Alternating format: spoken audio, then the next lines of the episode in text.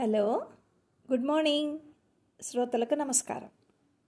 మిగతా భాషి శబ్ద సంచికకు స్వాగతం. ఆదివారం కదా మీకు ఒక మంచి కథ వినిపిస్తాను. వింటారా? తనదాకా వస్తే ఈ కథ ఎందుకు ఎంచుకున్నాను అనేది చివరిగా చెప్తాను. మరి కథ అంతా వింటే కానీ తెలుస్తుంది కదా విశేషం ఏంటి అనేది. తన దాకా వస్తే రచన శ్రీమతి వాసవదత్త రమణ గారు. పదండి. కథను వినాలి కదా మరి? తన దాకా వస్తే. రెండు లక్షలకి ఒక పైసా తగ్గేది లేదండి. ఆ పైన మీ ఇష్టం. నరసింహారావు ఖచ్చితంగా అన్నాడు. ప్రమీల సుబ్బారావు ముఖాలు పాలిపోయాయి. ఆ మాటలు వినగానే ఇద్దరిలోనూ తెలియని నిస్పృహ నిండుకుంది. బావగారు అంత కట్న ఇచ్చుకోలేమండి. ఏదో మీరు కొంచెం మా పరిస్థితి కూడా చూసి మాట్లాడాలి. అర్థింపుగా అన్నాడు సుబ్బారావు. నరసింహారావు మాటలు పూర్తి కాకుండానే ఆయన బావమరిది అందుకుని మా తోడలుడి కూతురే ఉంది మాకు. అయినా పిల్ల కాస్త ఛాయ తక్కువ. వాళ్ళు మూడైనా పర్వాలేదని కాళ్ళు అరిగేలా తిరుగుతున్నారు. అయినా మా మేనలుడు ఒప్పుకోలేదు. అందుకే మీ సంబంధానికి ఓటు వేశాం అన్నాడు. ఇంకేం మాట్లాడకండి. అయ్యా శుభం. తాంబూలాల ముహూర్తం పెట్టేయమంటారా? అన్నాడు పెళ్ళిళ్ళ పేరయ్య. సుబ్బారావు భార్య వంక ఏం చేద్దామన్నట్టు నిస్సహాయంగా చూశాడు. ప్రమీలకు ఎదిగిన కూతురు సులోచన కళ్ళ ముందు కదలాడింది. గుండెల మీద కుంపటిలా తోచింది. దాని జీవితంలో దీపం వెలిగించాలంటే మన జీవితం నిప్పుల కుంపటి అవుతుంది. తల్లిగా నేను ఎటు చెప్పలేకపోతున్నాను. గుండెల్లోని ఆవేదన ఆమె కళ్ళల్లో దైన్యంగా ప్రస్ఫుటించింది. చివరకు సుబ్బారావే ధైర్యం తెచ్చుకుంటూ అలాగే బావగారు రెండు లక్షల కట్నానికి ఒప్పుకుంటున్నాం. ముహూర్తాలు పట్టించండి అన్నాడు. ఆ రాత్రి భర్త వద్ద భోరు మంది ప్రమీల. ఏమండి ఎక్కడి నుంచి తెస్తాం అంత డబ్బు? అంత డబ్బు అప్పు చేసి దాని పెళ్ళి చేస్తే రేపు రెండో దాని సంగతి ఏమిటి? చిన్నవాడు ఉదయ్కి ఏం మిగులుస్తాం? ఏం చేద్దాం ప్రమీల? మన బ్రతుకులింతే ఈ కట్నాల ఊబిలో అందరు ఆడపిల్లల తండ్రులు బలి కావాల్సిందే. ఇల్లు తాకట్టు పెట్టేయడం మినహా గత్యంతరం లేదు. ఆఖరి మాట అంటున్నప్పుడు సుబ్బారావు కళ్ళల్లో నీళ్ళు నిలిచాయి. ఆ మాటకి చిగురు టాకులా వణికిపోయింది ప్రమీల. ఇల్లు తాకట్టు పెట్టడమా? ఇంతకన్నా వేరే మార్గం లేదండి. వేలగా అంది. ఉద్యోగంలో లోను తప్పదు. ఉన్నదంతా ఊడ్చి సులోచనను సాగనంపితే అదే పదివేలు. రెండు లక్షల కట్నం ఇంకో లక్ష పై ఖర్చు ఇంకో లక్ష భోజనాలు హాలు ఆడపిల్ల పెళ్ళి ఇంత భారమా? మనం తూగలేని సంబంధానికి అర్రులు చేస్తున్నామేమో? తప్పు చేస్తున్నామన్న భావన ధ్వనించింది ఆమె కంఠంలో. నీళ్ళలోకి దిగాక లోతు గురించి ఆలోచించేయడం ఎందుకు ప్రమీల?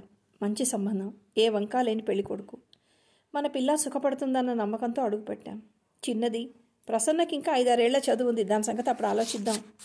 సాలోచనగా అన్నాడు సుబ్బారావు. సులోచన పెళ్ళి వైభవంగా జరిగింది. మూడు రాత్రులు అయ్యాక పిల్లని అట్టవారింటికి తీసుకెళ్ళిపోయారు.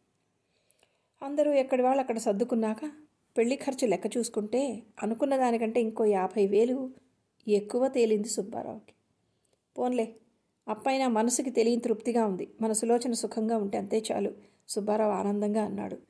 కానీ ప్రమీళ మొహంలో ఆందోళన. ఈ అప్పులన్నీ ఎలా తీరుతాయి? అని ప్రశ్నిస్తున్నట్టు అనిపించింది.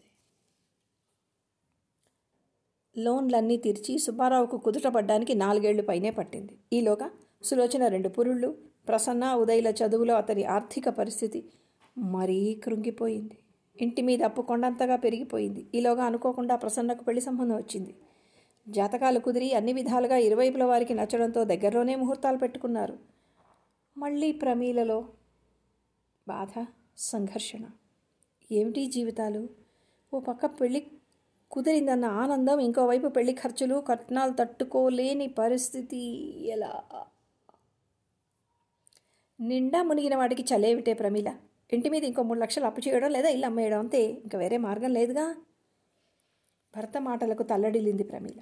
తన పద్నాలుగవ ఏట భర్త చేయి పట్టుకొని ఈ ఇంట్లోకి పెళ్ళి కూతురిగా అడుగుపెట్టింది ఇవాళ ఇన్నేళ్ళకు ఆయన చేయి పట్టుకుని రోడ్డు మీద పడాలా? ఆడపిల్లలకు చదువులు చెప్పించి లక్షల కట్నాలు గుమ్మరించి పెళ్ళిళ్ళు చేసి ఎన్ని కుటుంబాలు చితికిపోతున్నాయో. బెంగగా అనుకుంది ఇల్లంతా కలదిరుగుతూ. లక్షల కట్నాలు ఇచ్చి వైభవంగా పెళ్ళి చేయించుకుని తల్లిదండ్రులకు ఇల్లు లేకుండా చేసి లక్షణంగా కొత్త కాపురంలోకి అడుగుపెట్టింది ప్రసన్న. ఆనందంగా భర్త చేయి పట్టుకుని సుబ్బారావు ప్రమీల ఉదయ్ చిన్న అద్దె ఇంట్లోకి మారారు. ఉదయ్ చదువు పూర్తయ్యేటప్పటికి సుబ్బారావు రిటైర్ అయిపోయాడు. రిటైర్ అవ్వగా వచ్చిన ఆఫీస్ సొమ్ములో అందరి అప్పులు తీర్చేసి పెన్షన్లో ఇంటిని గుట్టుగా నడుపుకుపోతోంది ప్రమీల. ఉదయ్కి మంచి ఉద్యోగం రావడంతో వాళ్ళ జీవితంలో కొత్త కాంతులు వెలుగు చూశాయి. ఇల్లు వస్తువులు అన్నీ కొనుక్కుని నెమ్మదిగా స్థిరపడ్డారు. నిశ్చింతంగా వెళ్ళిపోతోంది జీవితం. తర్వాత మా అబ్బాయికి ఐదు లక్షల కట్నం చాలా తక్కువ. అయినా మా ఉదయం మీ సంధ్యం తప్పితే ఇంకో అమ్మాయిని చేసుకోనని ఇష్టపడుతున్నాడు కాబట్టి మేము ఒప్పుకుంటున్నాం. ప్రమీల కంఠం మా హాల్లో ప్రతిధ్వనిస్తోంది. అమ్మా అలా అనకండి. మాకు ఇంకా ఆడపిల్లలు ఉన్నారు పెద్దదానికి అంత కట్నం పోసి చేసే తాహతులో మేము లేము. మీరు కొంచెం మా పరిస్థితిని అర్థం చేసుకుని చేతులు జోడించి వేడుకున్నాడా ఆడపిల్ల తండ్రి. కుదరదండి ఐదు పైసలు కాదు కదా ఒక్క పైసా కూడా తగ్గేది లేదు. ఐదు లక్షలకు ఏమాత్రం దిగే పరిస్థితే లేదు. నిక్కచ్చిగా అంది ప్రమీల. పాలిపోయిన ముఖంతో ఓడిపోయిన తన మనస్సును బుజ్జగిస్తూ అమ్మా కొద్దిగా కొంచెం ఆలోచించండి మా గురించి అన్నాడు ఆయన అతి కష్టం మీద. ప్రమీల ఏమాత్రం ఒప్పుకునే స్థితిలో లేదు. ఉదయ్ సుబ్బారావు నిర్వీకారంగా జరుగున్న తంతుని అలా చూస్తూనే ఉండిపోయారు. ఇదండి వాసవదత్త. రమణ గారు రచించినటువంటి తనదాకా వస్తే కానీ కథ. ఇది ఇంచుమించు ఇరవై ఏళ్ళ క్రితం ప్రచురించబడ్డ కథ. ఇలాంటి పరిస్థితిలో కొంత మార్పు వచ్చిందేమో కానీ అనుకున్నంతగా మార్పు రాలేదు. కానీ హెచ్చులకు పోయి పెళ్ళి ఖర్చులని మనమే విపరీతంగా పెంచేసుకుంటున్నాం. మనమే పెంచేసుకుంటున్నాం.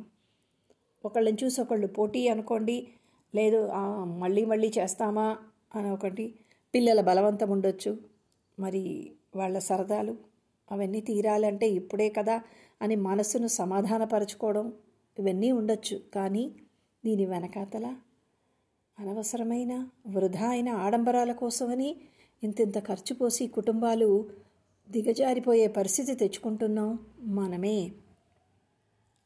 ఒక్కసారి ఆలోచించండి. తన దాకా వస్తే కానీ ఇదండి ఇవాళ కథ. మరోసారి మరో మంచి అంశంతో మిమ్మల్ని కలిసే వరకు ఉండనా మరి? గుడ్ బాయ్ మీ మితభాషి